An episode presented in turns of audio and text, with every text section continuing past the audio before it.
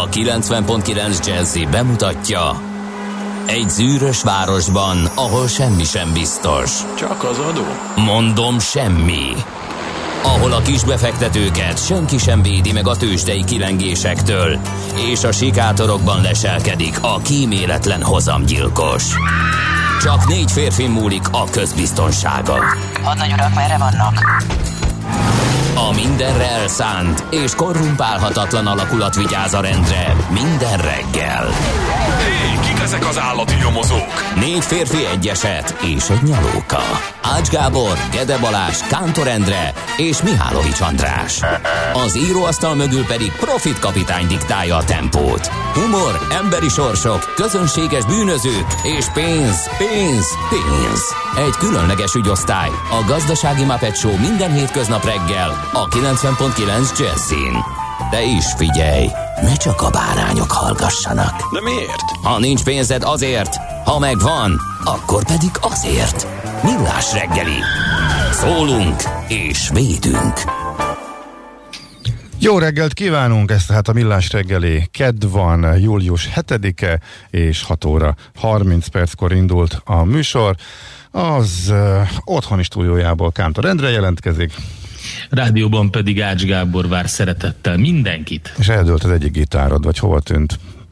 Nem, nem, le vannak fektetve, mert javítottam őket. Ó, oh, de ilyen molyolós gitár mm, hangolós típus vagy? Hát ez kénytelen. Hát mindenki, akinek van gitárja és rendesen használja, előbb-utóbb. Á, szóval rendesen használod. Bezzeg nekünk nem voltál hajlandó teljesíteni azt, amit kértünk. Itt uh, sok, mit, mit sok ezren, hát hogy vedd adásba is egyszer a kézbe, és valami kedvenc dallamodat. Tegnap mi volt Iron Maiden, vagy bármi elpengessél, és az, az ott kihúztad sok magad alól. Ezren. Igen. Ez egy kamu, nem kértetek föl, sok ezeren. Föl, föl Figyelj, rengetegen vannak, tudod, hogy akik csak hallgatnak bennünket, van vágyuk, de csatlakoznak vágyakban azokra, azokhoz, akik le is írják. Erre nyugodtan alkalmazhatunk szerintem egy, nem tudom, néhány százas szorzót, és miután azért legalább tíz fölötti, vagy nem is, nem emlékszem már, hogy mennyi, de elég sok SMS, illetve hasonló üzenet érkezett a témában. Én ezt bátran felszorozom merem mondani, hogy nagy igény lenne rá. Abszolút lenne rá igény, igen. Na majd kitalálunk valamit, jó? Először, először egy dalt kell a Millás reggelinek a tematikájára jó, jó, kreálni, jó. és akkor utána Na, ezt ugye, valami ezt nem fogod megúszni. Abban profit blues-t. Na figyelj, nálad még esik az eső, mert most úgy tűnik, Esik. hogy már éppen a utolsókat rúgja, és Budapesten is már talán csak egy óra, aztán szépen elvonul, de az, a hallgatók már írják, hogy a közlekedést is befolyásolja. D-kartás egészen konkrétan azzal indított reggel, hogy kifejezetten erős forgalom mellett lehet közlekedni Gödről Pestre, minden szakaszon már most alakul a torlódás, a minden szakaszon, bocsánat, itt volt a tagmondat vége, már most alakul a torlódás a Szerencs utcai lámpánál. 29 perc a menetidő zuglóba. Hát ez ilyen 23-25 körül szokott lenni, ha jól rémlik, ideális esetben. És jaj, előkerült a futár, csak hol van, a, hol van az üzenete, még ezt akkor elő kell, hogy kerítsem. Igen, jó reggelt! Szabadság után akadályok nélkül suhanok Cseperről Gödöllőre a szakadó esőben. Remélem ma látok nyuszít, nagyon szerelmes futár. Jó, hiányoltunk, örülünk, hogy itt vagy. E, reprezentatív tömeg igényli a gitározást, rögtön jött a következő üzenet, úgyhogy ezt nem fogod megúszni. Sziasztok, hol, hol vagytok? Tihanyban? Nagyon visszhangoztok, csak nekem. Nem, Ír- ez, ez véletlen volt. Én visszhangoztam egy picit, de már kikapcsoltam a visszhangforrást. Ja, kikapcsoltad le, oké, a visszhanggombot, visszhangtalanító gombot megnyomtad a pultodon, és akkor rögtön elmúlt. Na, ezek itt a legfrissebb eh, információk, a négykerekű Figyelj, esernyők nyilván olyan szép előkerültek. neveket találtam a naptárban, hogy el sem tudod képzelni. Apolóniákat ünneplünk, Alapból, őnek van a fő uh-huh. Névnapjuk, de ilyen napok vannak. Hát azon kívül természetes, hogy Metód és Kirill nap van, ami tőlünk egy picit délebre talán többet jelent. Cyril, nem?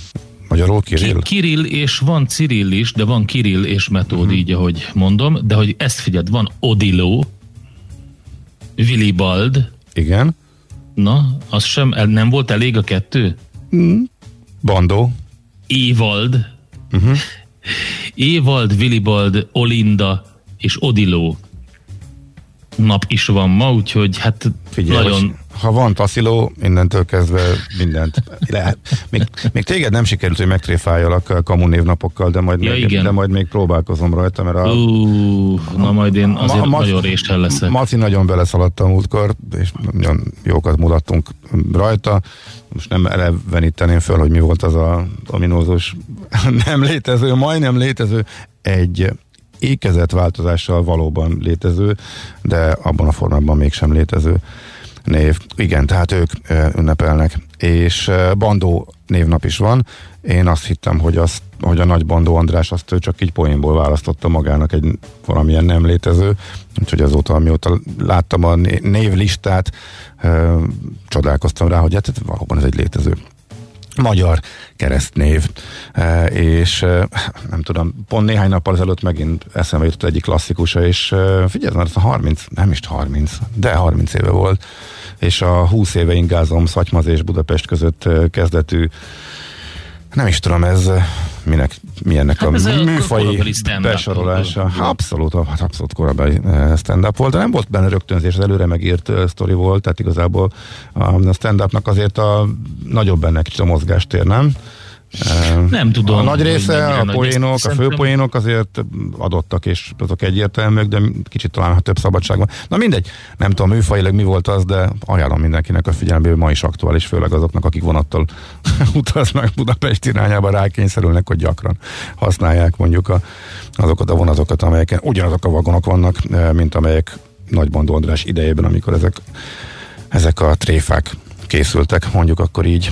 Na, de akkor nézzük, kik ünnepelnek, mert van egy, hát szerintem kiemelhetjük Ringo Starrt a maga 80 évében. Ah? Hogyne, hogyne, hát Ringo Starrt mindenféleképpen. Nagyon érdekes cikket találtál vele kapcsolatban. Hát ugye az egyik, hogy ünnepel természetesen, mégpedig online koncerttel, és uh, nyilván Paul McCartney is ott lesz, meg még jó pár más színész, úgyhogy uh, az Teljesen, izgalmas. de- én nem is tudtam, hogy ő teljesen aktív, és ö, Teljesen. végig, a mai napig rendesen koncertezett és zenélt Igen. bandájával, új számokat írt, úgyhogy hát tök jó. A másik, ami, ami, amit mondtam, hogy nagyon érdekes, amit találtál hírt, ez a cápás kaland, hogy a feloszlásuk után um, ajánlottak a Beatlesnek egy, egy, egy masszív 50 millió dolláros összeget, hogy koncertezzenek még egyszer, és mégpedig Bill Sargent ilyen zeneszervezőtől, aki um, azt, azt szerette volna, hogy valami elképesztő őrült koncerten játszik a Beatles, és hogy előttük lett volna egy olyan hát nem tudom, bemutató, ahol egy nagy fehér cápával küzd meg egy búvár. és akkor ezt megbeszélték a Beatles tagjai, hogy hogy ez így jó lenne Igen, körbehívták hogy, egymást. lehet, hogy a cápa megharapja az embert, és ott vérezni fog, és sőt biztos, és akkor azt mondták, hogy hát ezt nem vállalják. Igen, a cápás ügy miatt mondták azt, hogy nem. Mert amúgy, amúgy elgondolkodtak volna rajta, nem. de így, így nem lett. Még egy Beatles koncert, igen. Egyébként nem tudom el, szóval az a baj, gondolkodtam rajta, a Ringo Starr több filmben is láttam, és mindig ezt a nagyon szarkasztikus karaktert, ilyen farccal viccelődő karaktert hozza, amilyen egyébként egy picit valójában is. Igen, ő olyan. Tehát azon gondolkodtam, hogy ez mekkora szivatás lehet, hogy, hogy ezt mondta, és tényleg így van de mivel többen megírták, ezért gondolom, hogy Hát a, fo- a forrás egyedül ő, és ugye erről még nem beszéltek, vagy eddig ez nem volt egy köztudott információ, hogy simán lehet, hogy hát, hát most ki tudja ellenőrizni, oké, okay, Paul el tudná mondani, tehát uh-huh. nyilván de lehet, hogy Paul meg... azóta is röhög. lehet, hogy azóta is röhög, hogy a Ringo mekkora baromságot mondott, és az egész világ bekajálta. Hát egyébben, ha nem így lenne, és az egész egy kamu lenne, őszintén szóval én is ezt, ezt tenném Paul helyében. Úgyhogy a valóság tartalmát szerintem mi innen aztán főleg nem fogjuk tudni ellenőrizni. Mindenesetre érthető, hogy a 80. születésnapja kapcsán rengetegen keresik, szívesen nyilatkozik, és ez végigment a világsajtón ez a, ez a kis visszaemlékezés. Minden Beatles morzsa érdekes a mai napig, ami jelzi persze eh, az elképesztő hatását a zenekarnak, illetve hát a két élő tagot is. előszeretettel keresik, és mai napig bulvársztárok is, úgyhogy nem meglepő.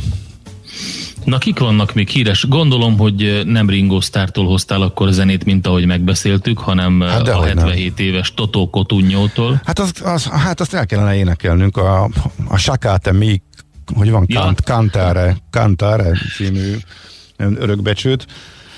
Uh, mi volt az a címe? Italiano? Az, az a, ja, igen. a, a Zolasz. A Zolasz, igen, igen az volt a magyarul a kívánságműsorban. Igen, igen, igen. Azt igen, mindenki hát ismerte. Nagyon szerette mindenki. Uh-huh. Le Italiano. Uh-huh. 1983. 83-as oda? 83-as, igen. igen ugye biztos, Európa 90... szerte vezette igen. a slágerlistákat akkor, a és magyart is. ez lett a legismertebb. Magyart, magyart vezette szerintem 83-tól 90-ig körülbelül rajt, már ebből az időszakból már csak a levelet kaptam live, és a Yamina volt, ugye a, a Status Quo-tól a Yamina című ja, ja, hú, az 83-as volt. Kirobbantatatlan volt. Nem tudom, csak hogy a 80-as évek második felébe mm. igazából nagyjából ezek szóltak a rádiókba kirobbantatatlan mennyiségbe, tehát naponta kb. 26-szor per darab, per, hogy mindegyik, bár mindegyikből. És akkor még kifelejtettük a végső visszaszámlálást. A, a hát az biztos. Europtól. Sőt, és szerintem a Europon kívül volt ott egy pár másik dal is olyan, olyan együttesektől, húha, na majd mindjárt összeszedem magam, és akkor megnézem, hogy mire emlékszem a 80-as évekből. De nagyjából ennyi, volt. tehát, ez a óránk, tehát ez, ez tényleg, amikor éveken át ment, mentek heavy rotationbe, ha az akkori magyar egyetlen rádióban, ugye a az államiban. Igen, döbbenetes volt. Bár szerintem ott az évtized végén ott már bejött volt talán a Danubius. is szerintem. Hát az Alfa, igen, de az, az annyira nem. Tehát az volt uh, a ez nagy Japánban, vagy ezt hogy fordították? A, egyik, igen. egyik nagy slágerüket? Azt utána a, dolog, a dolgot hozzátették, és akkor alakult a, igen, igen, a, a igen, Big in Japan című dal. Na jó, térjünk vissza szerintem a Na régmúltból. Köszön, Kiket köszönhetünk még? Azt mondja, hogy 95 éves lenne Erdős Péter popmenedzser. Nem maradtunk a zenei vonalon. Ha jól igen. emlékszem, neki szólt az a híres dal a CPG nevű együttestől, amiben ez... őt elküldték a vérbe, mondjuk uh-huh. így, és hogyha öm, sokan még mindig abban a téveszmében élnek, hogy a CPG-nek a neve rövidítése az valami rasszista dolog, ami nem igaz, hiszen a Come On Punk Group volt az eredeti uh-huh. elnevezés, onnan jött CPG Szegedi csapatról van szó. Nagyon sokan elküldték, de elsősorban a háta mögött a nagyhatalmú hát, igen. Pop Cézárt, vagy nem tudom, hogy is nevezték. Kétségtelen, hogy a Neoton Familia karrierjének az egyengetésében nem csak abban volt kulcs szerepe, viszont még mások is meglepő módon lemezszerződéseket kaptak, akire senki se számított. Nagyon ellentmondásos a mai, nap, mai napig a, a megítélése. Úgyhogy egy érdekes figura volt. Hát igen, ő döntött el, hogy kinek lehet lemeze, és kinek nem. Nagyjából a 80-as évek Magyarországában. Na, és George akkor... Cukor 121 igen. éve született ezen a napon, egyébként egy napon érdekes módon egy másik óriási hatású emberrel, akit úgy hívnak, hogy Vittorio De Sica. Gyakorlatilag egy-két év különbséggel Vittorio De Sica olasz, ugye neore, a neorealizmus egyik nagy rendezője, a biciklitolvajok, az biztos megvan uh-huh. még, a nagy Igen. híres. Hogyne. Uh-huh. Teszik a film. Hát a George Cukor pedig ugye amerikai származású, vagy magyar származású amerikai filmrendező, nagyon sok izgalmas dolgot, aztán kiszületett még, akit érdemes. Hát itt van a, a Szabó Győző, aki Jó, igen. fél évszázados. 50 éves, persze, mindenek. Igen, Szabó Győzőt is akkor mindenképpen süvegeljük, köszöntsük, biztos nagy buli lesz győzőjéknél is, úgyhogy gratulálunk. Na, mesélj erről a dalról, amit te, szerez, te szerváltál Ringótól. De ez teljesen véletlen, folyamatosan szondázom a kiad, új kiadású lemezeket, hogy mi az, ami a millás reggelibe befér, vagy ami, ami tök jó lesz nekünk, és meglepődve vettem észre, hogy megjelent új Ringo Starr album, és akkor azt hallgattam, és hát ez volt az, ami úgy szerintem, szerintem jó ide. Jó, oké, na halljuk, 80 éves tehát Ringo Starr, és egy új dala.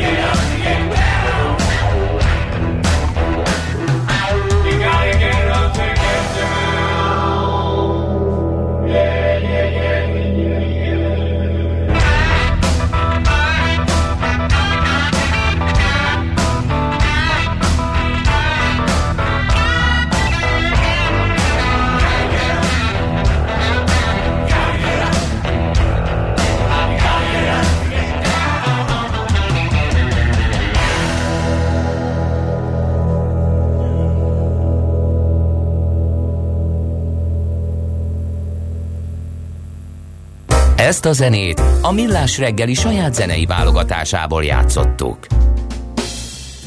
Hát azért a halhatatlanok közé nem ezzel fog bekerülni, azt valljuk Hát meg. jól van, de most 80 éves korában készítette ezt a lemezt. Ráadásul ez valami ilyen családi kollaboráció volt, azt hiszem 2019 legvégén adták ki egyébként, mégpedig a, a mint a sógorával, a Joe Walsh a sógora, és azzal találtak ki valamit. Oké. Okay. Na a lényeg az, hogy Ringo egy itt van és aktív. ütem. Tehát egy 80 éves dobosnak ez egy tartható ütem, én ezt így dekódoltam. A gyorsabbakat már szerintem ő nem fog, de uh-huh. jó van, azt mondja Gábor, Bea, köszönöm szépen. Gábor Fika tablettát reggelizett megint írja Bea, ezt nem értem, hogy ez most miért jött. Azt mondja, hogy live gitár, gitárkoncertet azonnal javasolják a Wind of Change-et neked, arra azt, hogy befizetnék. Igen, és na most megint elvesztettem a harmadikat, úgyhogy nézzük, mit írnak az újságok. A napi.hu-ban... Hát sok mindent.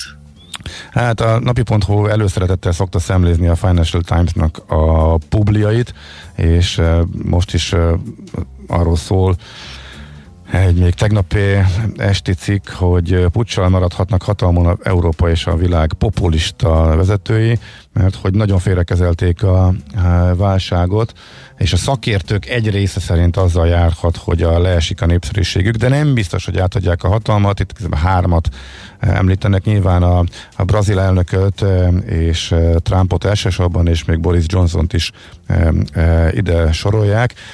Egyéb ismert populisták a világból nem szerepelnek az összeállításban, és miután Trump is belebegtette, hogy szerinte elcsalhatják a választást, és ez is föl horkantak, sokan ezt elemezgetik, hogy hát nagyjából odaig siker eljutni, hogy bukhatnak, de nem biztos, hogy átadják a hatalmat. Az elsősorban Brazíliában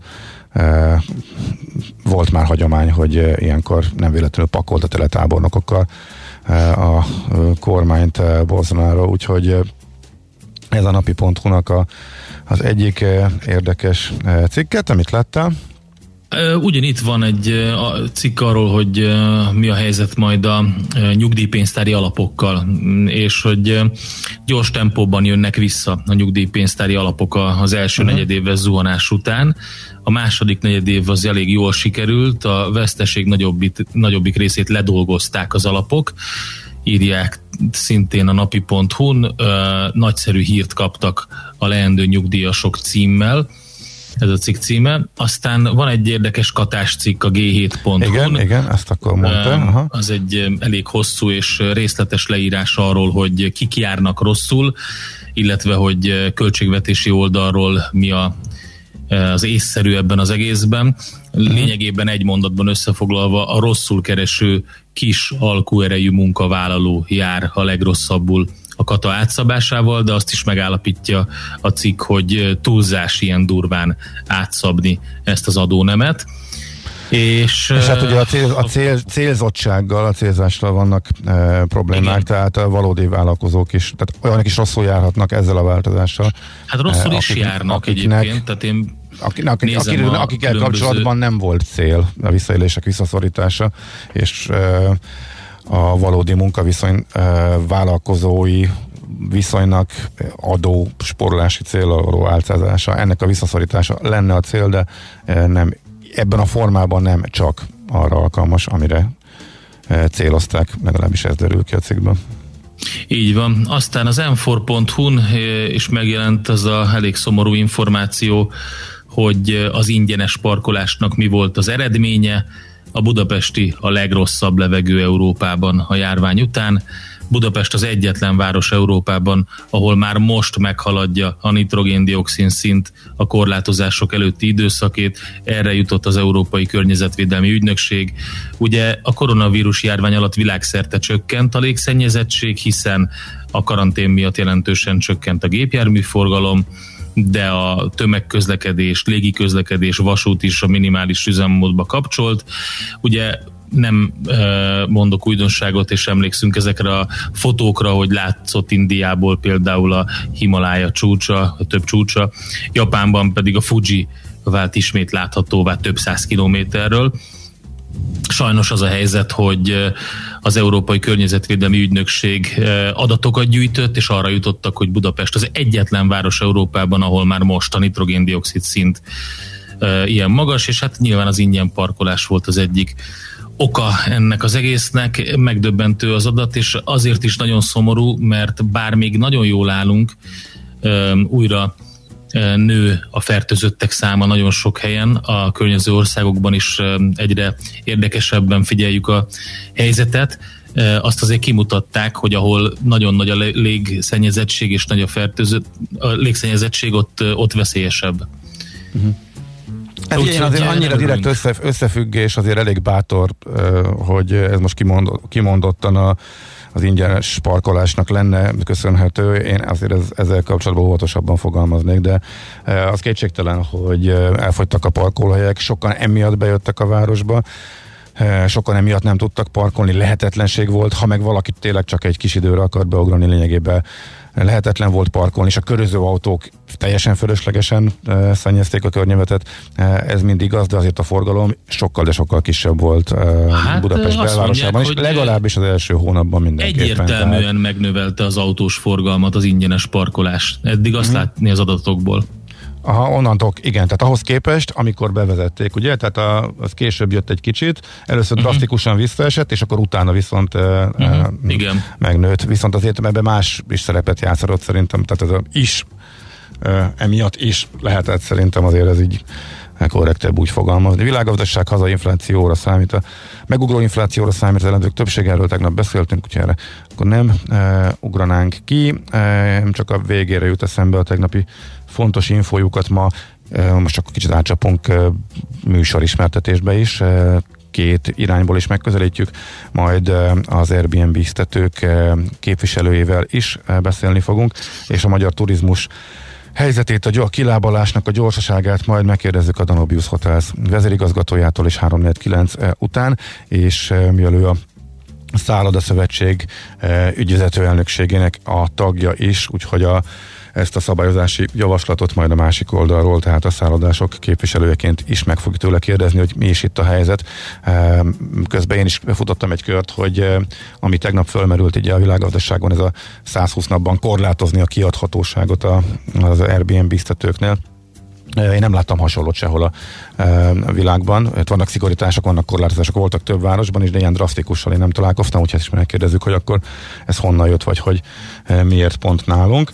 Úgyhogy ezekről is fogunk majd beszélgetni a következő órákban. De most akkor itt ugrunk egy zenét, ugye? Mert hogy idő van, úgyhogy nézzük a tőzsdét gyorsan. Hol zárt? Hol nyit? Mi a sztori? Mit mutat a csárt? Piacok, árfolyamok, forgalom a világ vezető parketjein és Budapesten. Tőzsdei helyzetkép következik.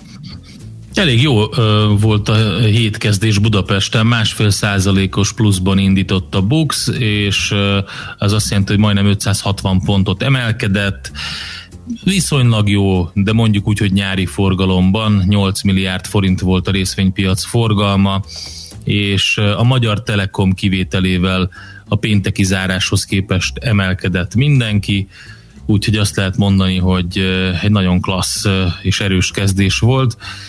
A héten azt mondja, a MOL igaz csak fél százalékkal erősödött, de mégis 1859 forint lett a vége.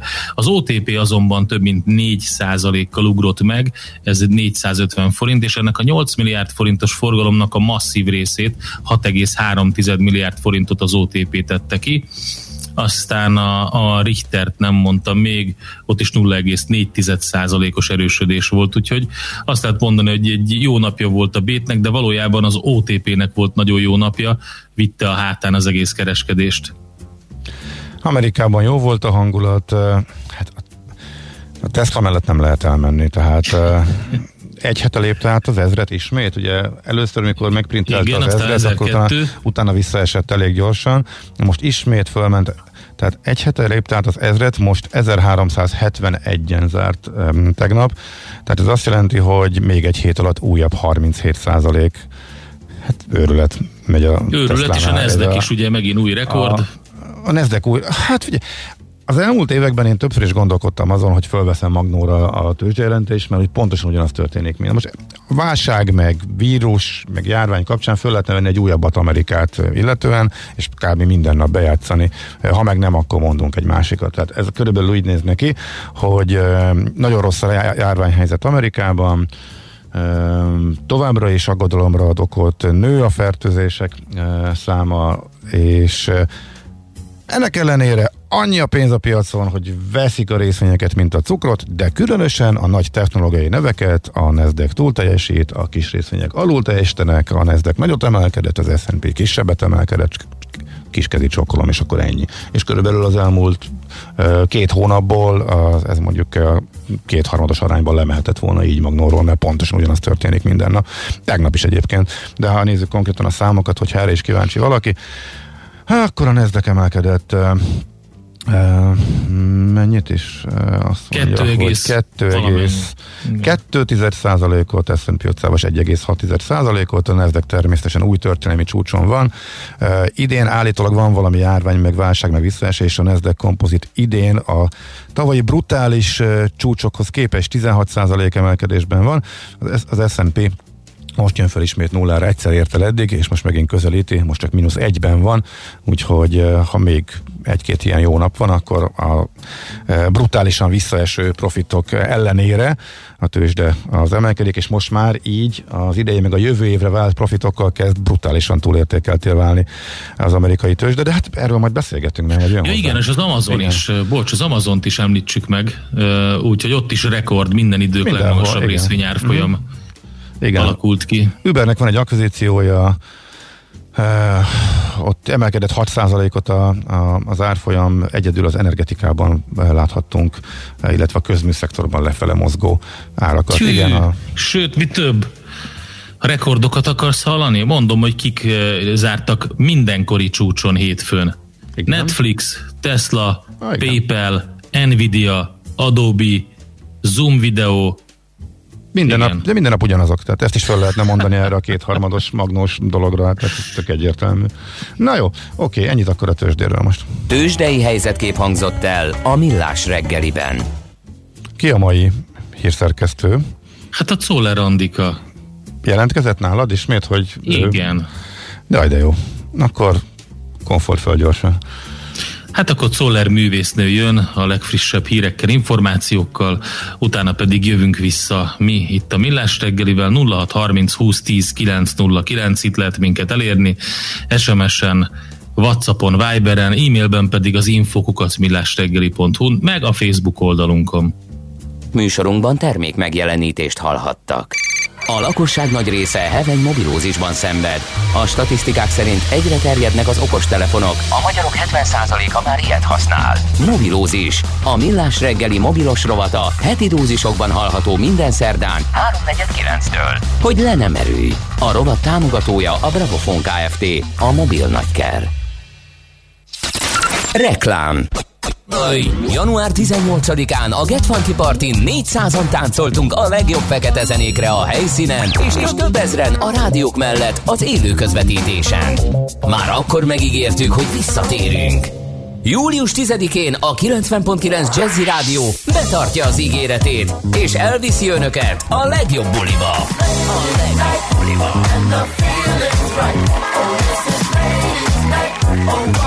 Get Funky Party július 10-én a The Bistróban, a Kopaszigáton. A lemezjátszóknál pedig a két DJ, Suli Funky Feeling Imre és Jazz Kovács László. A főbb szerepekben pedig az önök legkedvesebb funky és soul muzsikái. Találkozunk július 10-én a The Bistróban, a Get Funky Partyn. Jegyek a Jazzy Rádió honlapján. www.jazzy.hu Reklámot hallottak. Hírek a 90.9 Jazzin.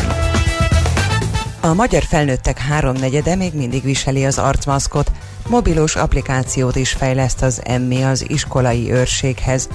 Drasztikus korlátozásokat vezetnek be Izraelben a járvány megfékezésére. Budapesten most 14 fok van, délelőtt még borult, esős marad az idő, de délután felszakadozik a felhőzet, csak keleten lehet egy-egy zivatar. Élénk lesz a szél, napközben 20-25 fok valószínű. Jó reggelt kívánok, Czoller Andrea vagyok. A magyar felnőttek háromnegyede még mindig viseli az arcmaszkot, olvasható a hvg.hu-n. Hasonló arányban vannak azok is, akik saját bevallásuk szerint gyakrabban mosnak kezet, mint a járvány előtt. Az Ipsos reprezentatív kutatása szerint mára a lakosság 35%-a kerüli a személyes találkozást másokkal. Ez azt jelenti, hogy a többieknél visszatért a készfogás szokása, és többen is szállnak fel a tömegközlekedési eszközökre.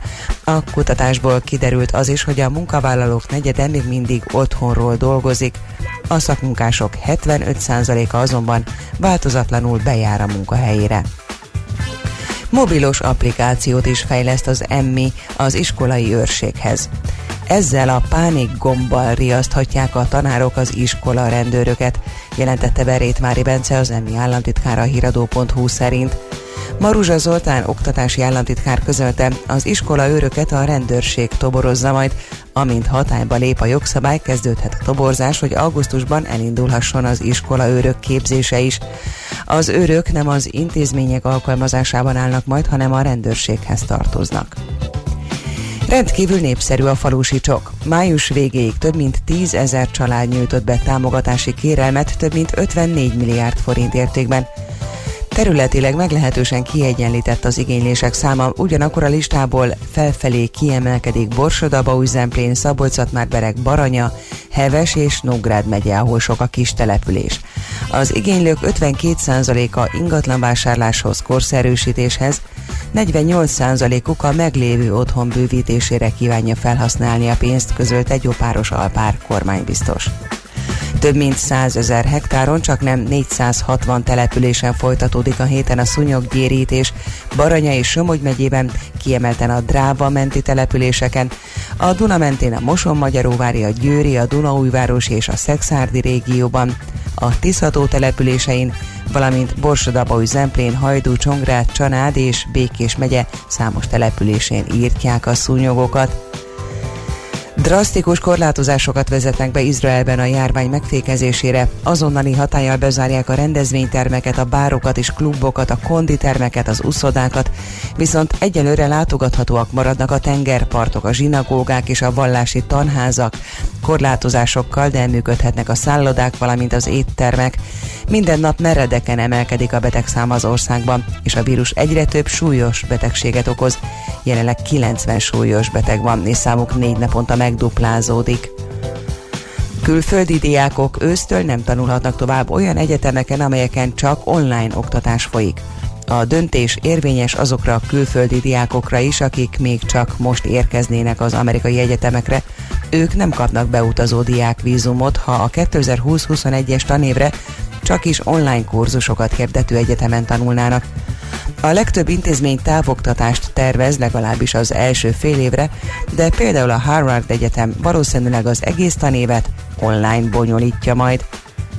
Egy hideg front vonul át felettünk, de napközben nyugat felől csökken, felszakadozik majd a felhőzet, délután már csak keleten fordulhat elő egy-egy zápor. Élénk erős lesz az északi északnyugati szél, a csúcshőmérséklet 20 és 25 fok között alakul, a hírszerkesztőt, Czoller Adrát hallották, friss hírek legközelebb fél óra múlva.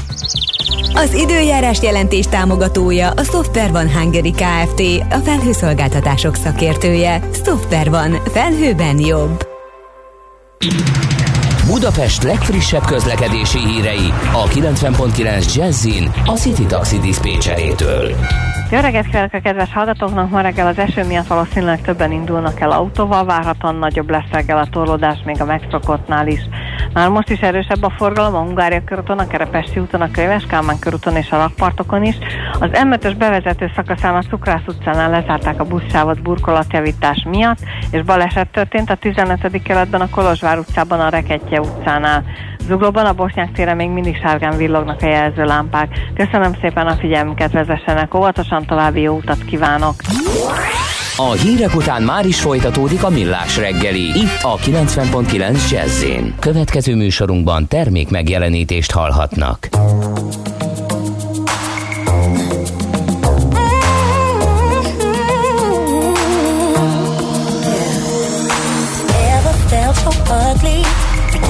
that he loves me. Sometimes it's just not money. Never had to afford me. Now I'm sick and tired. You just taking right. Knowing I forgive you. You ain't here for dinner. Like I'm up for dinner. Uh, I loved you for your inner, inner, inner. And the next guy is out there somewhere. But you won't dare, cause you're too scared.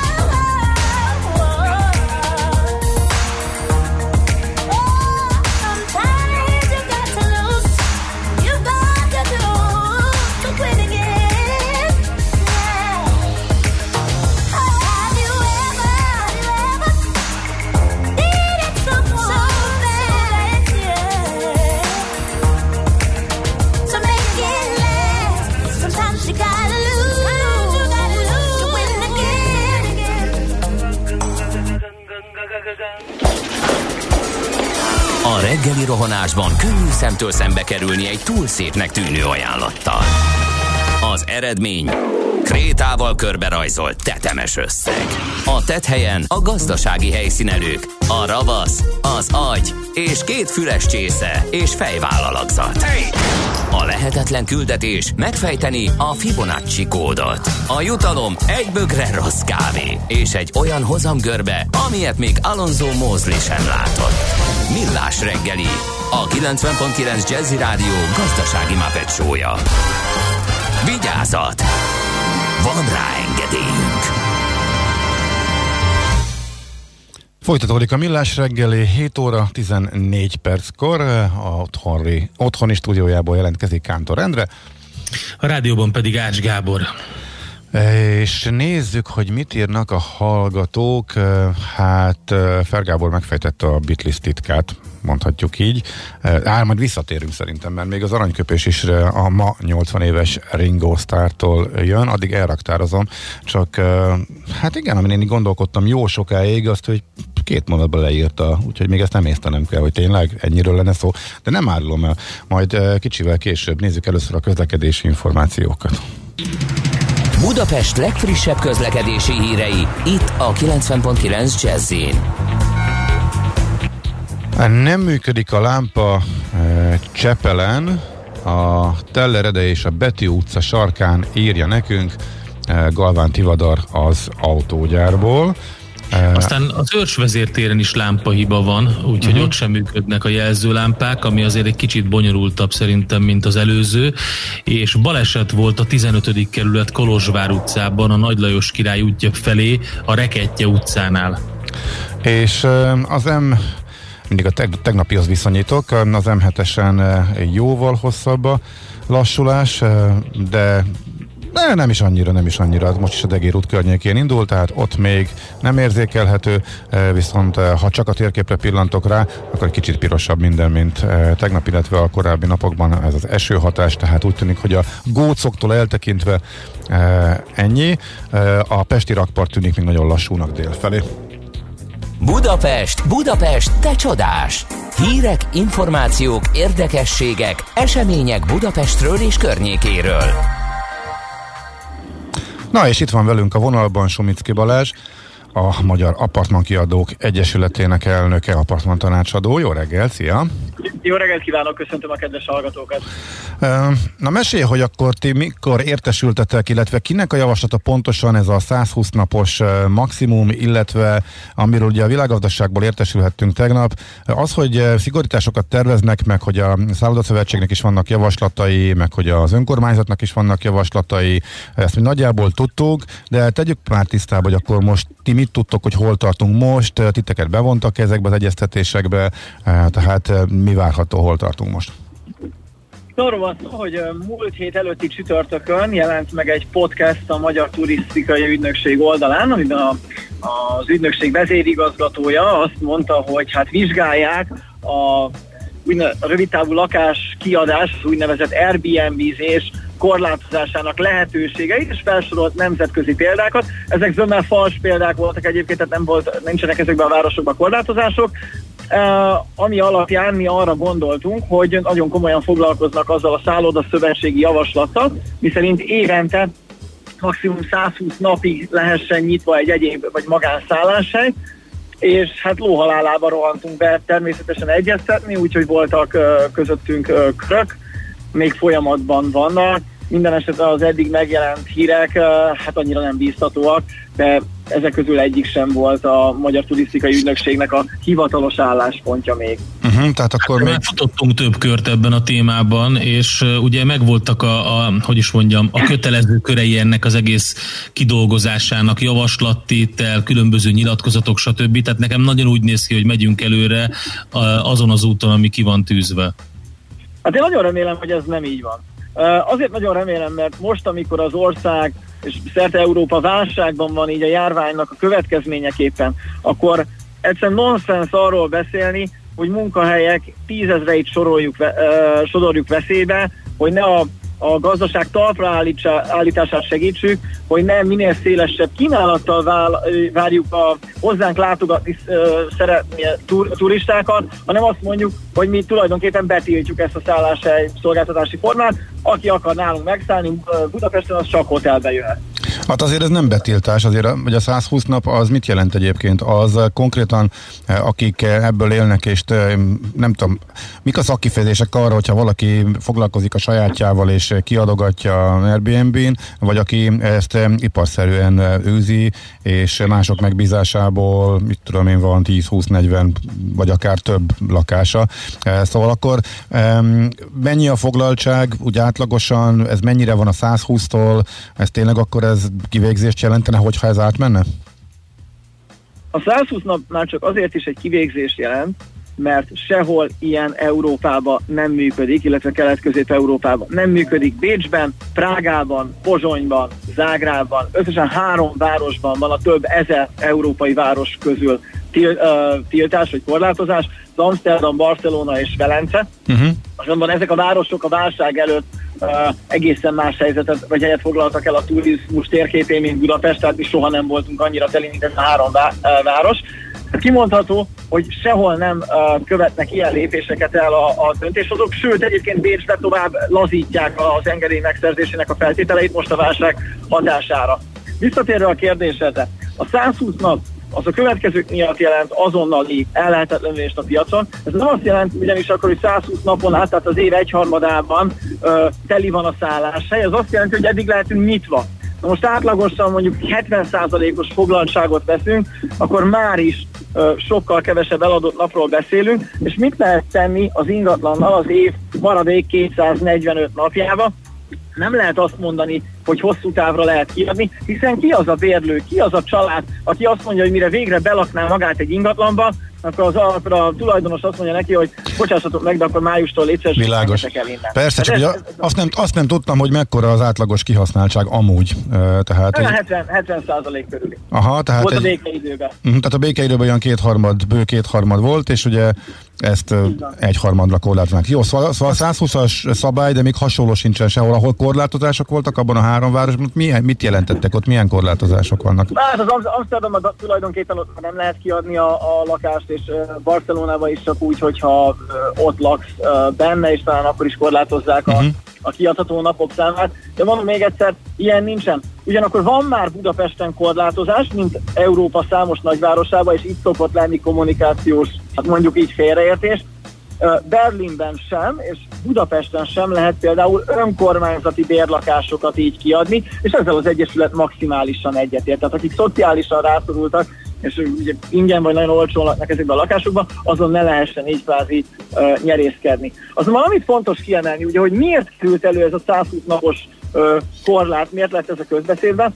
Mert a Szálloda Szövetség azt mondta, hogy ők egyenlő bánásmódot szeretnének az apartmanok és a szállodák tekintetében, de hát teszem fel a kérdést, hol nyithatnak ki évente maximum 120 napra a szállodák. Hogy beszélhetünk így egyenlő bánásmódról? Uh-huh. Hát figyelj, hogy megkérdezzük tőlük, ez bennünk is fölmerült, pont ugyanez már a tegnapi cikket Igen. olvasva, és majd e, őket is megkérdezzük e, ez ügyben, úgyhogy ez egy érdekes. Viszont e, még pár szót akkor mondja arról, légy szíves, hogy a fővárosi önkormányzat álláspontjához mit szóltok, mert ugyanebben a végécikben az is benne volt, hogy ők is támogatják a, a szigorítást, mert hogy az apartman kiadókat tartják felelősnek azért, hogy nagyon fölmentek az ingatlanárak, és, és ezzel együtt az albérletárak, és a hosszú távú bérlésnek a költsége is annyira mege, megemelkedtek, hogy az már szociális problémákat, szociális feszültséget okoz, tehát magyarul nem találnak kiadó lakást azoknak, azok, akiknek erre szükségük lenne.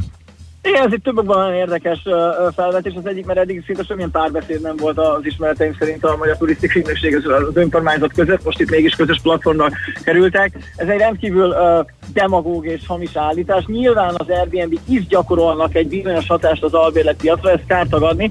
Azonban ha azt mondjuk, hogy nagyjából 10 ezer uh, lakást adnak ki mondjuk egész évben Budapesten, az az össz budapesti lakásállománynak a, az olyan 2 a tehát uh-huh. olyan minimális számról beszélünk, ami, ami eleve gyengíti ezt az érvelést. Arról nem is beszélve, hogyha igaza lenne a fővárosi önkormányzatnak, és az Airbnb-k hajtják föl a, az albérletárakat, akkor nem emelkedtek volna hasonló ütemben az albérletárak Győrben, Debrecenben vagy Szegeden, ahol nincsen ez a szállási kiadási forma. Uh-huh. És még egyszer, itt nem csak arról van szó, hogy néhány ezer, általában a polgári középosztályba tartozó család megélhetését uh, tenné tönkre ez a javaslat, hanem arról van szó, hogy nálunk a tavalyi évben 3,1 millió vendégészakát töltöttek el a vendégek, és a Magyar Turisztikai Ügynökség felmérése szerint a mi vendégeink 80%-a kizárólag apartman keresett, és 60% azt mondta, hogy ő nem jönne el Budapestre, ha nem tudna apartmanba megszállni. Ezek exakt számok. Tehát most arról van szó, hogy lemondanánk több mint másfél millió potenciális vendégészakáról, akik itt költik, akik ide járnak szórakozni, ide járnak kulturális eseményekre, itt veszik igénybe a taxit, a tömegközlekedést, tehát rengeteg bevételt hagynak, nem elsősorban, hogy nem csak a lakáskiadóknál, hanem az egész Budapest, illetve tágabb értelemben a magyar gazdaságban. Uh-huh. Hát egy válság idején, ez nonsens. Uh-huh. Van-e ellenjavaslatotok, vagy hogy akkor várnak-e tőletek? Aha, tehát... Természetesen. Sőt, mi vagyunk az egyetlen olyan uh-huh. érdekképviseleti szervén azt gondolom, ami azt mondta, hogy emeljenek nálunk adót. Hát nem jellemző valóban. Nem, nem jellemző. Mi azt mondjuk, hogy vizsgálja felül a kormány, hogy mondjuk az adózási rendszerünk az a hotelekéhez képest milyen, sőt azt mondjuk, hogy mivel a rövidtávú lakáskiadás magánszemélyek esetén annak az adózási rendszere az kedvezőbb, mint hogyha valaki legálisan szeretné hosszú távra kiadni a lakását, vizsgálja meg, hogy ne ugyanolyan adózás alá essen ez a vállalkozási forma, mint a hosszú távú lakáskiadás. Mert egyet ne felejtsünk, ha a szálloda szövetség átnyomja a javaslatát, akkor az ingatlannal nem lehet más csinálni, mint vagy eladja az ember, bezuhannak az ingatlanárak, vagy pedig uh, kiadja hosszú távra. Na most ha azt mondják, mert ezt fogja majd mondani neked a, a szállodaszövetség, hogy nálunk vannak feketézők, vannak, mint Magyarországon mindenhol, a felmérések szerint cirka 30 százalék. Uh-huh. Most, hogyha az sok azért. Azért az nem, az nem kevés, így van, és erre van javaslatunk, hogy egyetlen egy rendelettel hogyan lehet eltüntetni ezt a 30 százalékot, de ezek a lakások ennek a hosszú távú algerletpiacra. Ott mit gondoltok, mennyi a feketézők aránya Budapesten? 80 százalék. Aha. Hát akkor mi lehet az államnak az érdeke? Hogy, hogy a fekete piac irányába nyomja egyébként a, a 70%-nyi legálisan működő adót, közterheket, és egyébként az önkormányzatnak is közterheket fizető vállalkozókat. Uh-huh. Aha. És hogyha van fél percünk, a Szállószövetség azt mondja majd, hogy azért kell minket korlátozni, mert hogy a Covid miatt és a higiéniai előírások és a vendégek biztonsága. Most az már látszik a nemzetközi trendekből, hogy a vendégek kifejezetten az apartmanokat keresik, mert hogy a hotelek higiéniájában nem bíznak, ugyanis ott a légkondicionáló berendezések, amik kerintetik a szobákban a, a levegőt. Ott vannak a svéd asztalos uh, étkezések, ott van a több száz fő egy helyen, a sokkal kevésbé higiénikus, nem lehet betartani a szociális távolságtartás szabályait, szembe az apartmanokkal, ahol a család vagy a pár, az csak saját maga van. Hát ez, ez így ebben a formában lehet, hogy nem így van, mert ugye légkondé van az Airbnb-s lakásban is a svéd asztalt pedig megoldották, elő, előre porciózott módon megoldották, azt én is láttam, tehát hogyha valaki akarja, akkor az Ha akarja, igen, én Mhm. is voltam most vidéki szálláson, nem volt, és ugye más egy házközponti légkondicionál, és más az, amikor Mhm. egy darab kis befúvókád van a saját Aha. lakásodban. Tudod? Úgyhogy- Jó. És ha még egy, ha viszont azt Igen. mondják, hogy a higiénia miatt, akkor 120 napig miért lehetünk nyitva? Érted? Akkor is, ha mi Ott- nem vagyunk higiénikusak, akkor, akkor ez nem egy logikus érv. Uh-huh. Na hogyan tovább? Akkor most uh, tartanak a tárgyalások? Most az el, elmúlt Tartanak napokban is voltak? Most erről, erről mesélj, hogy akkor most, most hol tart az egész? Tartanak a tárgyalások, ugye erről, erről sokat többet nem lehet mondani. Amit mi még uh-huh. javasoltunk tényleg, hogy egy törvény javas, vagy egy, egy uh, uh, jogszabálya intézzék el azt, hogy a nagy szálláshely közvetítő platformok, mint a Booking meg az Airbnb ne, ne hirdethessenek engedély nélkül működő, tehát illegális uh, szálláshelyeket. Ez, erre vannak már nemzetközi példák, uh-huh. illetve ezek a szálláshely közvetítő oldalak az önkormányzatoknak járó idegenforgalmi adó bevételt közvetlenül utalják el az önkormányzatoknak, ezzel is visszaszorítva a fekete gazdaságot. Tehát ez már elindult, nem? Ez már működik náluk, nem? Nem, nem működik. Nem, Nem, működik? működik? de valamiért Budapest még mindig nem tudott Ja, megállapodni. ja, hogy ez külön, a, mert én azt láttam külföldön, hogy működik, akkor ez külön-külön kell a városoknak megállapodni arról, hogy ez így legyen? Én úgy tudom, hogy külön Mhm. uh-huh. Budapesten a kerületekről van szó, de azt gondolom, hogy ez, ez már nincs csak kormányzat, illetve önkormányzati szándékon múlik. Mhm. Tehát sokkal egyszerűbb és hatékonyabb lenne ezeket meglépni, mint a, a vízzel együtt a gyereket uh-huh. Mhm. is kijönteni a kádból. Ki és mikor dönt? Hát erről majd a kormány fog dönteni, a Magyar Turisztikai Ügynökség, illetve a Gazdaságvédelmi Operatív Törzs javaslatára, ha Mhm. jól tudom. Uh-huh. Oké. Okay. Hát várjuk, köszönjük szépen, hogy elmondtad mindezt, tisztában Nagyon látunk. szépen köszönöm, hogy meghallgattatok. Oké, okay. szép napot, jó munkát! Köszönöm. Szia, szia! Sumicki Balázsral beszélgettünk, tehát a Magyar Apartman Kiadók Egyesületének elnökével, apartman tanácsadóval arról a nagy meccsről, ami most a háttérben zajlik, hogy eh, vajon nagyon megszigorítják-e, az ellehetetlenítésig szigorítják-e Hát az apartman feltesszük a kiadók kérdéseket helyzetét. a másik oldalnak. Megmondom őszintén, hogy ha még hallgatom egy darabig, akkor még veszek két ö, ö, késkészletet. Tehát volt, volt egy ilyen érzésem az előbb. De, de oké, okay, szóval én értem a felháborodást, és a, értem Balázséknak a, az álláspontját. Ö, kemény meccs, meccsezés megy, az biztos. Jó, beszél, beszélünk majd, a, ahogy azt beharangoztuk, nem csak e témakörben, hanem ugye arra is kíváncsiak vagyunk, hogy milyen gyorsan áll föl a turizmus, lehet-e pótolni például a külföldi vendégeket eh, belföldiekkel, úgyhogy a Danubius Hotels vezérigazgatójával fogunk majd eh, beszélgetni 3-9 magasságában. Most viszont még egy, igen, egy zene következik, és utána szerintem az órára nézve egyből megyünk a rövid hírekre, és utána folytatódik a millás reggeli, itt a 90.9 eh, jazzin, továbbra is várjuk az észrevételeket, kérdéseket, hozzászólásokat eh, a 0630 20 10 909-es szokásos SMS Viber és WhatsApp számunkra. Nekünk a Gellért hegy a Himalája. A millás reggeli fővárossal és környékével foglalkozó robata hangzott el.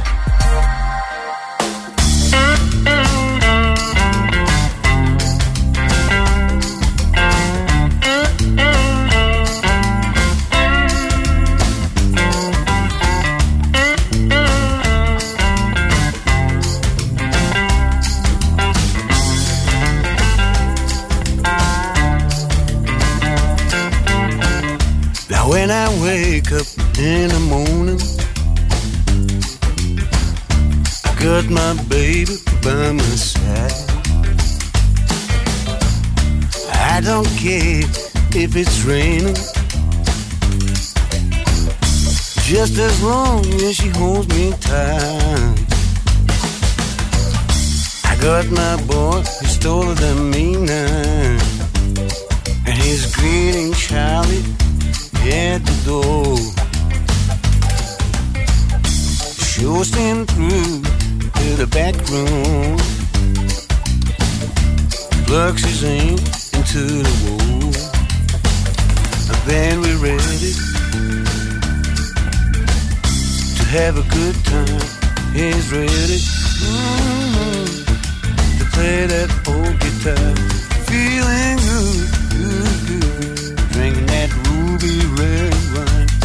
Every talk about the days when he was a star,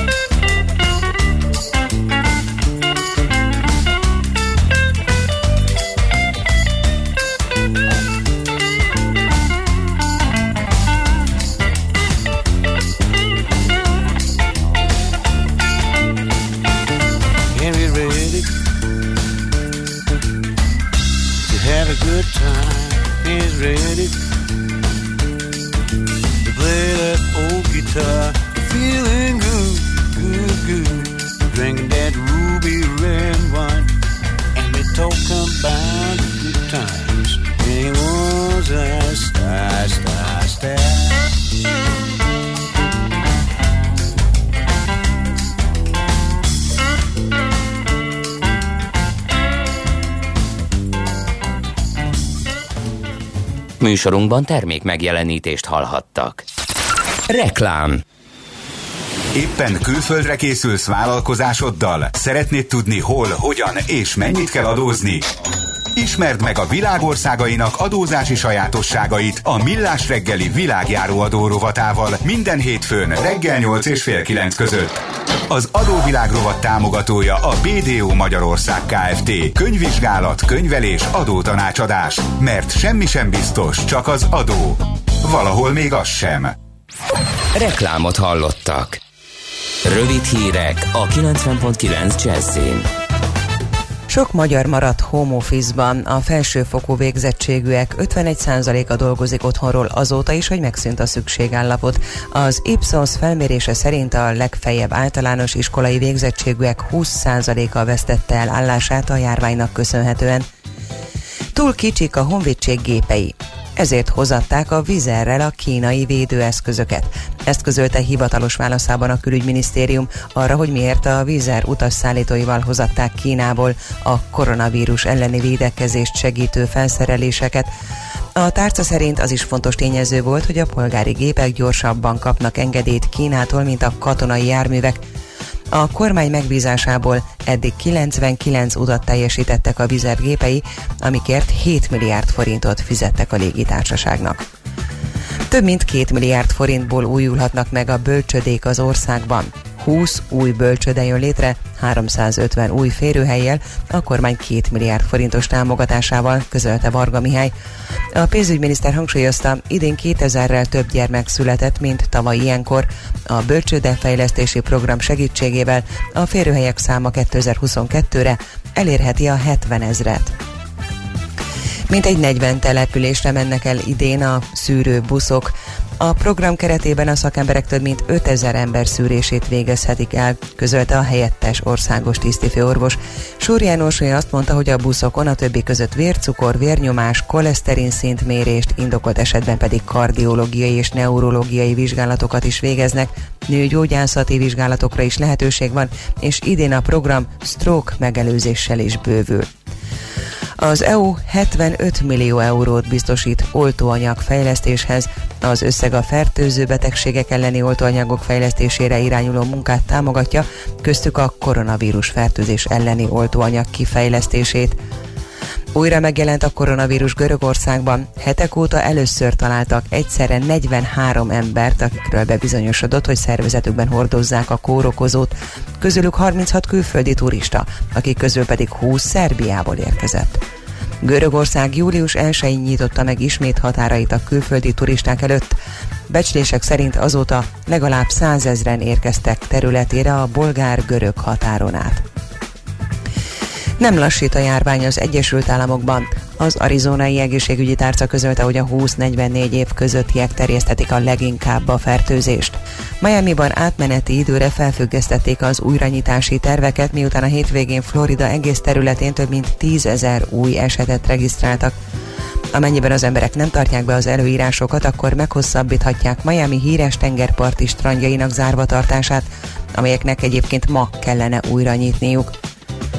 Egy hideg front vonul át felettünk, de napközben nyugat felől csökken, felszakadozik majd a felhőzet.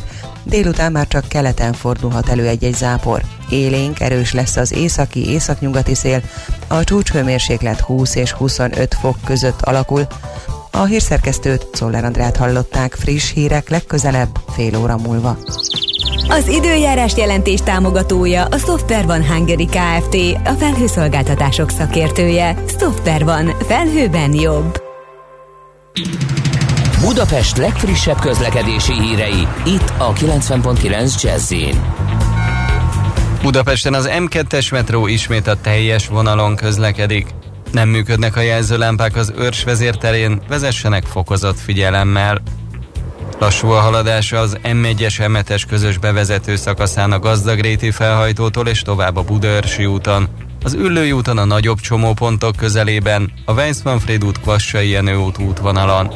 Mától Csepelen a második Rákóczi Ferenc út befelé vezető oldalán a Szent Imre térnél útszűkületre számítsanak burkolatjavítás miatt. Lezárták a 23. kerületben a Tarcsai utcát a Nyír utcánál csatornaépítés miatt. Tart a felújítás a 17. kerületben az Rényi utcában, a Rózsaszál utca és a Kék Lilium utca között félpályás lezárásra számítsanak. Pongrász Dániel, PKK Info. A hírek után már is folytatódik a millás reggeli, itt a 90.9 jazz Következő műsorunkban termék megjelenítést hallhatnak.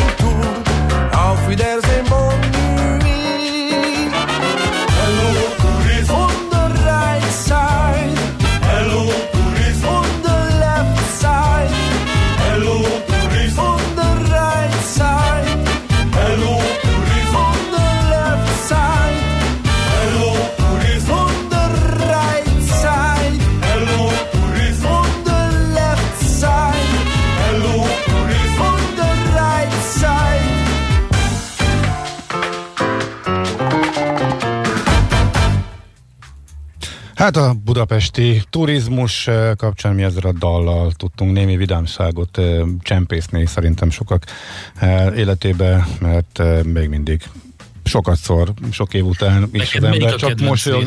Hát de az egész, tehát ne, ne, nem, nem, nem tudok kiemelni belőle, mert én végigvigyorgom az egészet, pedig hát hanyatszor halljuk már. Milyen neked van? Igen, egyébként vannak ilyen apróságok, az a ilyen give me Hungarian money, az, az nagyon tetszik nekem, amikor az elbúcsúzás van, meg amikor mondja, hogy a, a hidakról, hogy it is called Lánc, and also a radio, hát azon mindig felvinnyogok.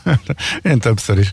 Na jó, fog- foglalkozunk még, és a hallg- hallgatókat nagyon megosztott ez a téma, azt lehet eh, mondani, de még korábbi témáinkra, amit többen is írnak, hogy a nagykörúti biciklisáv, ez még a légszennyezettségre vonatkozik Budapesten, hogy annak is komoly szerepe van ebben, azt elég sokan elhibázottnak tartják, és ma is több hallgató írta. Másfélszer annyi ideig pöfögők keresztül avon a szakaszon nem lett kevesebb autó tőle, csak több időt büdösítünk arra felé. Úgyhogy. Uh-huh. Ez, ezt én értem, hogy, hogy ez nem változtatja meg azonnal a közlekedést. Nem az a célja eh, ennek az egésznek, hogy több autó legyen, hanem az a célja, hogy többen tudjanak biciklizni, és ezáltal átalakuljanak a szokások, ami egy nem egy gyors folyamat. Tehát, hogyha uh, valaki kitart amellett, hogy ő a dugó ellenére is folyamatosan autóval jár be a városba, az önmagáért beszél szerintem. Tehát meg kell változtatni a szokásokat, erről szól. Uh-huh. Közlekedési infók is fontosak, nem várnánk meg vele a 8-10-es közlekedési blokkot. Ha minden oké, okay, megér igen, megérkeztek az őrsre a kékek forgalmat irányítani. Uh-huh. Köszönjük Andornak, hogy beszámoltunk, az őrsnél alakul a dugó. A Váci úton Árpád híd felé, a Lehel csarnok után pedig mérnek. Ja, igen, az Airbnb biztetés, illetve az apartman kiadás témakörére pedig hát egy hallgató már rögtön magyar módszert ajánl. Mi van akkor, ha van két cégem, 120 napig az egyik, 120 napig a másik adja ki ugyanazt a lakást. Jó, köszönjük. Nyilván ez nem, a 120 nap, nem ez ez a cél. én gondolkodtam rajta, per lakás csak- lesz ez, tehát gondolom, Ez hogy csak nem- egy harmadolás, ez Nem a egy- 120 nap egyszerűen. nem egy újabb uh, trükkre való felhívás itt a cél, itt uh, azért másról van uh, szó. Uh, kerékpás, ja, még egy kerékpársávos, igen. Uh, a nagykörút kon- dugó, a nagy, nagykörút konkrét dugóval vált uh, egy sávon, ezeket lehet tehetik volna párzamos utcákba, párzamos kisebb forgalmú utcákba. Gondolom, hogy a hétvégi alcsórakpart lezárások is a belváros lámpái közé terelik azokat, akik átsoltak volna. A válasz ugyanaz, amit az előbb mondtunk, hogy igen, nyilván megnőtt a forgalom, ez biztos, de hogy itt eredményt hirdetni majd akkor lehet, amikor középtávon kiderül, hogy több lesz a bringás, és mennyien teszik le a kocsit amiatt, és mondjuk szállnak át, és akkor hosszabb távon ennek lehet hatása. Az, hogy rövid távon ez növelte a légszennyezettséget, szerintem az kétségtelen, ezt el kell, hogy fogadjuk, nem? Igen, csak én azt nem értem, tehát, tehát gondolj bele, sok mindent értek, de azt nem értem, hogyha te, eh, mint, mint közlekedő eldöntöd, hogy te be akarsz menni Budapestre valamelyik részére, de tudod azt, hogy baromi nagy dugó van, akkor mit csinálsz? Egyenesen behajtasz autóval, vagy átgondolod azt, hogy mit lehet tenni, lerakni az autót valahol, és valami Ugye. vegyes közlekedési módszerrel. Ugye, én nem eh, járok be, tehát nekem egyértelmű, hogy figyelj, én bubizok és tömegközlekedek, tehát nekem ez Na. egyértelmű, de azért emlékezz vissza, volt az időszak, amikor határozottan ellenjen volt, volt a tömegközlekedés is. Kerüljük a tömegközlekedést, ez volt a felhívás. Ha mégis be kellett menned, akkor nem volt alternatívád, Eh, illetve lehetett a, a bubi, de nem akkor kezdenek az emberek biciklizni. Eh, Kevesek vannak olyan logisztikai helyzetben, hogy pont a járvány közepén kezdjenek el biciklizni. Akkor meg nem maradt más, mint az autó. Tehát aki kénytelen volt bemenni, és a tömegközlekedés azt járványveszélyesnek tartotta mindenki, ne találkozzunk, kerüljük az embereket, akkor nem maradt más. Tehát ez szerintem azért fontos ide vigyezteni. Mert most már hajlamosak vagyunk megfeledkezni arról, most nagyon lazák vagyunk, tehát az, hogy mindenütt a világban, vagy nem mindenütt a világban, de nagyon sok helyen újra nő, a hírek is most is tele voltak azzal, hogy hol nő.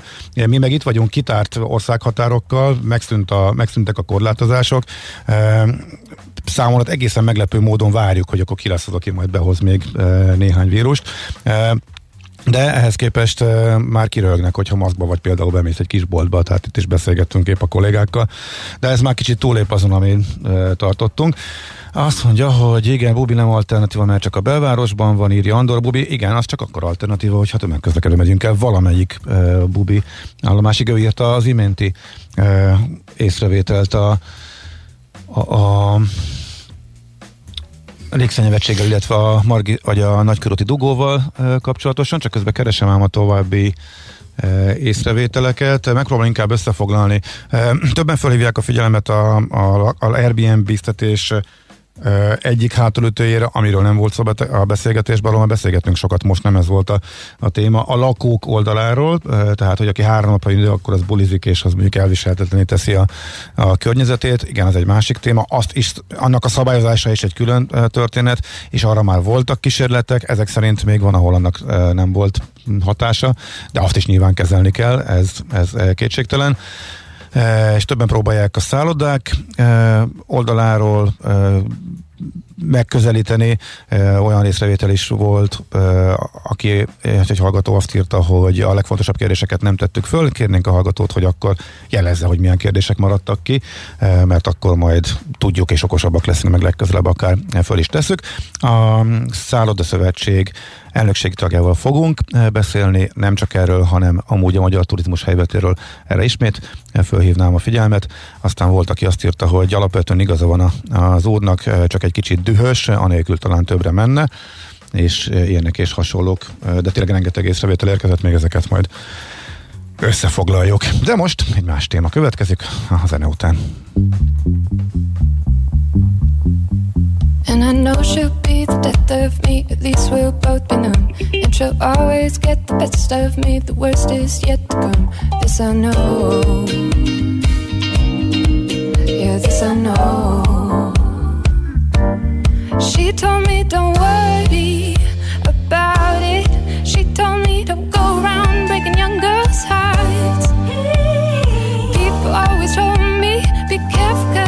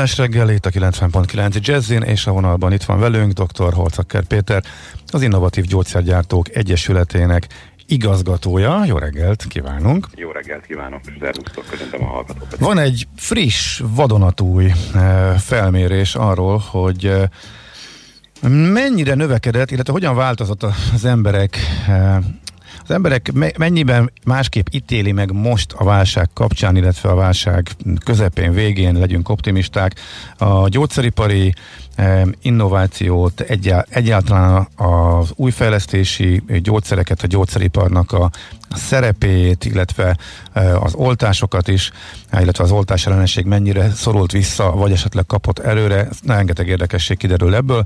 Ugye ennek kapcsán beszélgetünk. Nos, eh, mi adta az ötletet ennek az elkészítéséhez, és mik a legfőbb eredményei? Azt gondolom, hogy, hogy a, a, a koronavírus járvány kapcsolatban, kapcsolatában megfogalmazott korlátozások mindannyiunk életét gyökeresen megváltoztatták, és ennél frissebb és élénkebb eh, emléke azt mondom nagyon keves eh, embernek van most eh, napjainkban.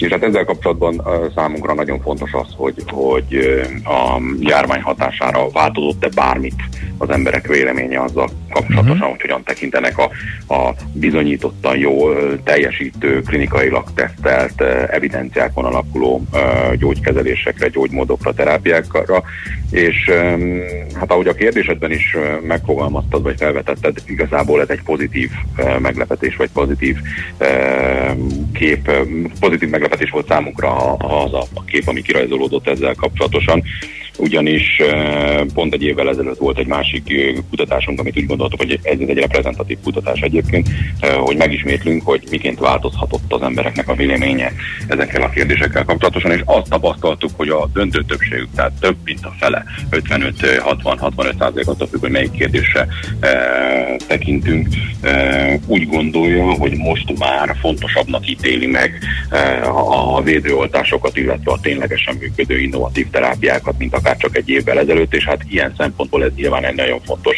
hozadék a, a járványnak. Uh-huh. Amit feltettél még a kérdésbe. Ez annyi, hogy akkor most mindenki, öm, sok, mindenki elkezdett félni ettől a vírustól, és ezért fordult inkább a gyógyszeripar felé, vagy a gyógyszer eh, fejlesztés, tudomány, illetve az innováció felé, illetve tartja fontosabbnak az oltásokat? Tehát ez egy egyszerű összefüggés végül is? Azt gondolom, ez egy egyszerű összefüggés, nyilván nem a gyógyszeripari uh, konnotációit és a gyógyszeripari uh-huh. gazdasági összefüggéseit látják ebben az emberek, hanem sokkal inkább az, hogy uh, amit mindannyian élünk és tapasztalunk nap, mint nap, hogy számtalan mondhatom butaság kering a világhálón, többek között az egészségügyel vagy a gyógyszerekkel kapcsolatosan e, is, e, az, az, az a fajta félrebeszélés vagy me- mellé információ ezzel kapcsolatosan éveken keresztül bombázott minket, azoknak egy jelentős része most igazából helyre került. Mhm. Tehát, De jöttek újabbak egyébként, akkor ezek szerint azok sokkal kevésbé érintették meg az embereket,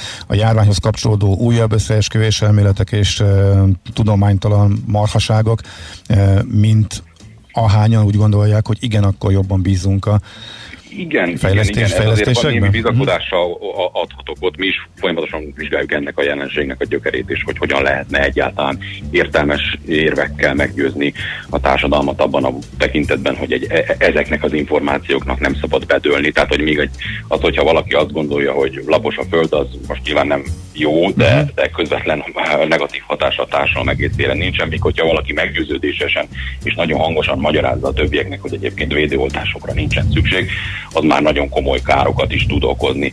A legújabb ilyen szubkulturális csoport egyébként tényleg, ahogy te is utalsz rá, gyakorlatilag a vírustagadóknak a, a köre, akik egészen meghökkentő marhaságokat tudnak a járványjal kapcsolatosan e, megfogalmazni, de bármennyire is hangosak e, ezek a hangok, és bármilyen hangosnak tűnik ez a csoport, azért a csendes többség tökéletesen tisztában van vele, vagy legalábbis megérti, hogy ezek nem így függnek össze, ahogy, ahogy ilyen nagyon triviális és nagyon blőd összefüggésként megjelennek a, a közösségi médiában, és uh, amikor a, a, a kérdező uh, biztossal való beszélgetés nyugalmában lehet megkérdezni őket ezekről a kérdésekről, uh-huh. akkor teljesen egyértelmű, hogy legalábbis a döntő többség azt mondja, hogy tisztában van vele, hogy itt csak és kizárólag megfelelő gyógymódok, vagy megfelelő védőoltások azok, amelyek ö, hatékonyak lehetnek a járványjal szemben. Uh-huh. És akkor um, azzal is tisztában vannak azért nagyobb arányban az emberek, hogy oké, okay, most a koronavírusról beszélünk elsősorban, de hát azért um, elég sok uh,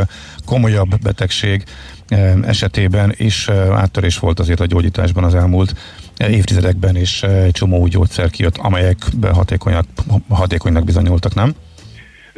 Ebben igazad van, és mi úgy látjuk, hogy egyébként ez még erre, erre a, a felismerésre is jótékony hatással van. Tehát az napestig lehetne sorolni, hogy az, ez- csak, csak az ezredfordulóhoz képest micsoda előrelépés volt az onkológiai ellátások területén. Eh, Ha, ha, számok is érdekesek lehetnek a, a kedves hallgatóknak, akkor el lehet mondani, Egy-kettőt érdemes, igen.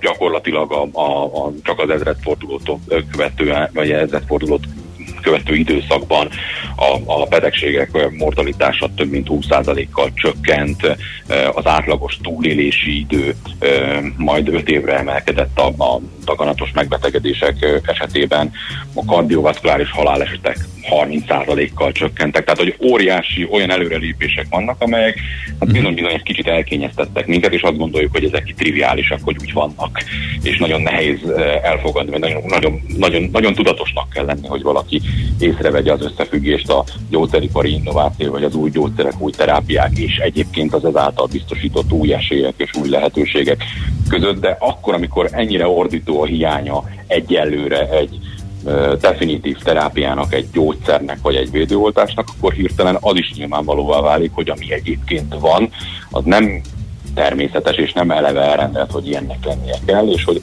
az elmúlt időszakban igenis komoly előrelépések uh-huh. Történtek ebben. Uh-huh. Láttam, hogy készült erről egy uh, ilyen informatív honlapotok, ez a jövőgyógyszere.hu. Ö, igen, igazából pont ezt, e- e- ezt, ezt a, ha szabad ezt mondanom, és nem értik félre a kedves hallgatók, hogy szeretnénk ezt a pozitív hullámot egy kicsit meglovagolni, és azt, azt elősegíteni, hogy ha már ennyire rávilágított a, az érdeklődést e, ezekre a kérdésekre ez a járvány, akkor segítsük ennek az elmélyülésén, ennek a tényleges megértését, és a napokban egy információs kampányt indít a, a, az Egyesületünk, amelynek pontosan az a célja, hogy a, az innováció értékét mutassa be, és sok-sok példán keresztül, akár itt a honlapon, akár, akár információs videók, rövid információs videók keretében bemutatni, hogy azok az eredmények, amit a modern orvostudomány, a modern ö, gyógyszerek, modern terápiák biztosítanak számunkra, azok mit is jelentenek a mindennapi életünk vonatkozásában, és ha valaki ellátogat erre a honlapra, akkor azt is láthatja, hogy milyen ö, sok fejlesztés van jelenleg is a csőben, ha szabad így fogalmaznom, és milyen sok ö, átterés várható, akár csak a következő évtizedben. Uh-huh. Ez a weblap kimondottan azzal a célral készült, hogy átlag emberek is megismerhessék, hogy pontosan hol tartanak ezek a fejlesztések, meg hogy mennyi területen van előrelépés? Természetesen, hát ugye maga a gyógyszeripari fejlesztés az egy, az egy rendkívül összetett és bonyolult dolog, nagyon nehéz ö, ö, érdemben, közérthetően és leegyszerűsítve eh, beszélni ezekről a bonyolult tudományos eh, gazdasági összefüggésekről, de ettől függetlenül meg kell próbálnunk, és az a feladatunk, hogy mindenki, aki érdeklődik, vagy aki eddig nem érdeklődött, de mondjuk akár egy ilyen beszélgetés után felkeltettük az érdeklődését, hogyha ellátogat erre a honlapra, akkor akkor talán megértheti, hogy micsoda összefüggés, és nem is csak helyben, hanem globálisan micsoda összefüggés van a gyógyszeripari fejlesztések és az új terápiák és az új terápiák uh-huh. által a mi életünk minőségére, új esélyek megjelenésére, és a mindennapjainkban milyen módon tud uh-huh. segíteni minket a gyógyszerinnováció. Az egyik ilyen videót, azt ki is posztoltam az oldalunkra, és akkor ha akit szeretne ott körülnézni ezen az oldalon, akkor az itt megtalálja uh-huh. Facebook oldalunkon. De még egy kérdés azért fölmerül, szerintem a végén még ezt tisztázzuk. Ugye, ha gyógyszeripar innovációról hall egy átlagember, akkor elsőre arra gondol, hogy Hát igen, akkor a betegségek leküzdéséről van szó elsősorban, és milyen jó, hogy nagyobb esélyünk van komoly betegségek esetén is a túlélésre, stb. stb. De hát azért de ennek elég sok más előnye is, gazdasági, társadalmi előnye is van, nem? Természetesen. Hát maga Még mik ezek?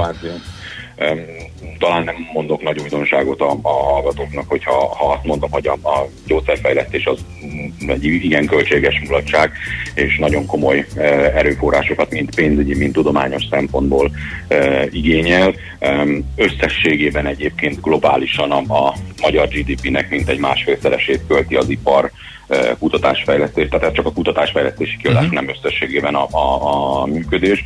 És pontosan a járvány miatt egyébként az eddigi e, pozitív kilátások, már úgy értem, erre irányuló növekedési kilátások még inkább megerősödtek, és most már azt mondják a szakértők, hogy az elkövetkezendő öt évben ez az összeg e, mint egy harmadával is e, bővülhet, ami egy óriási pult jelent egyébként gazdasági szempontból is.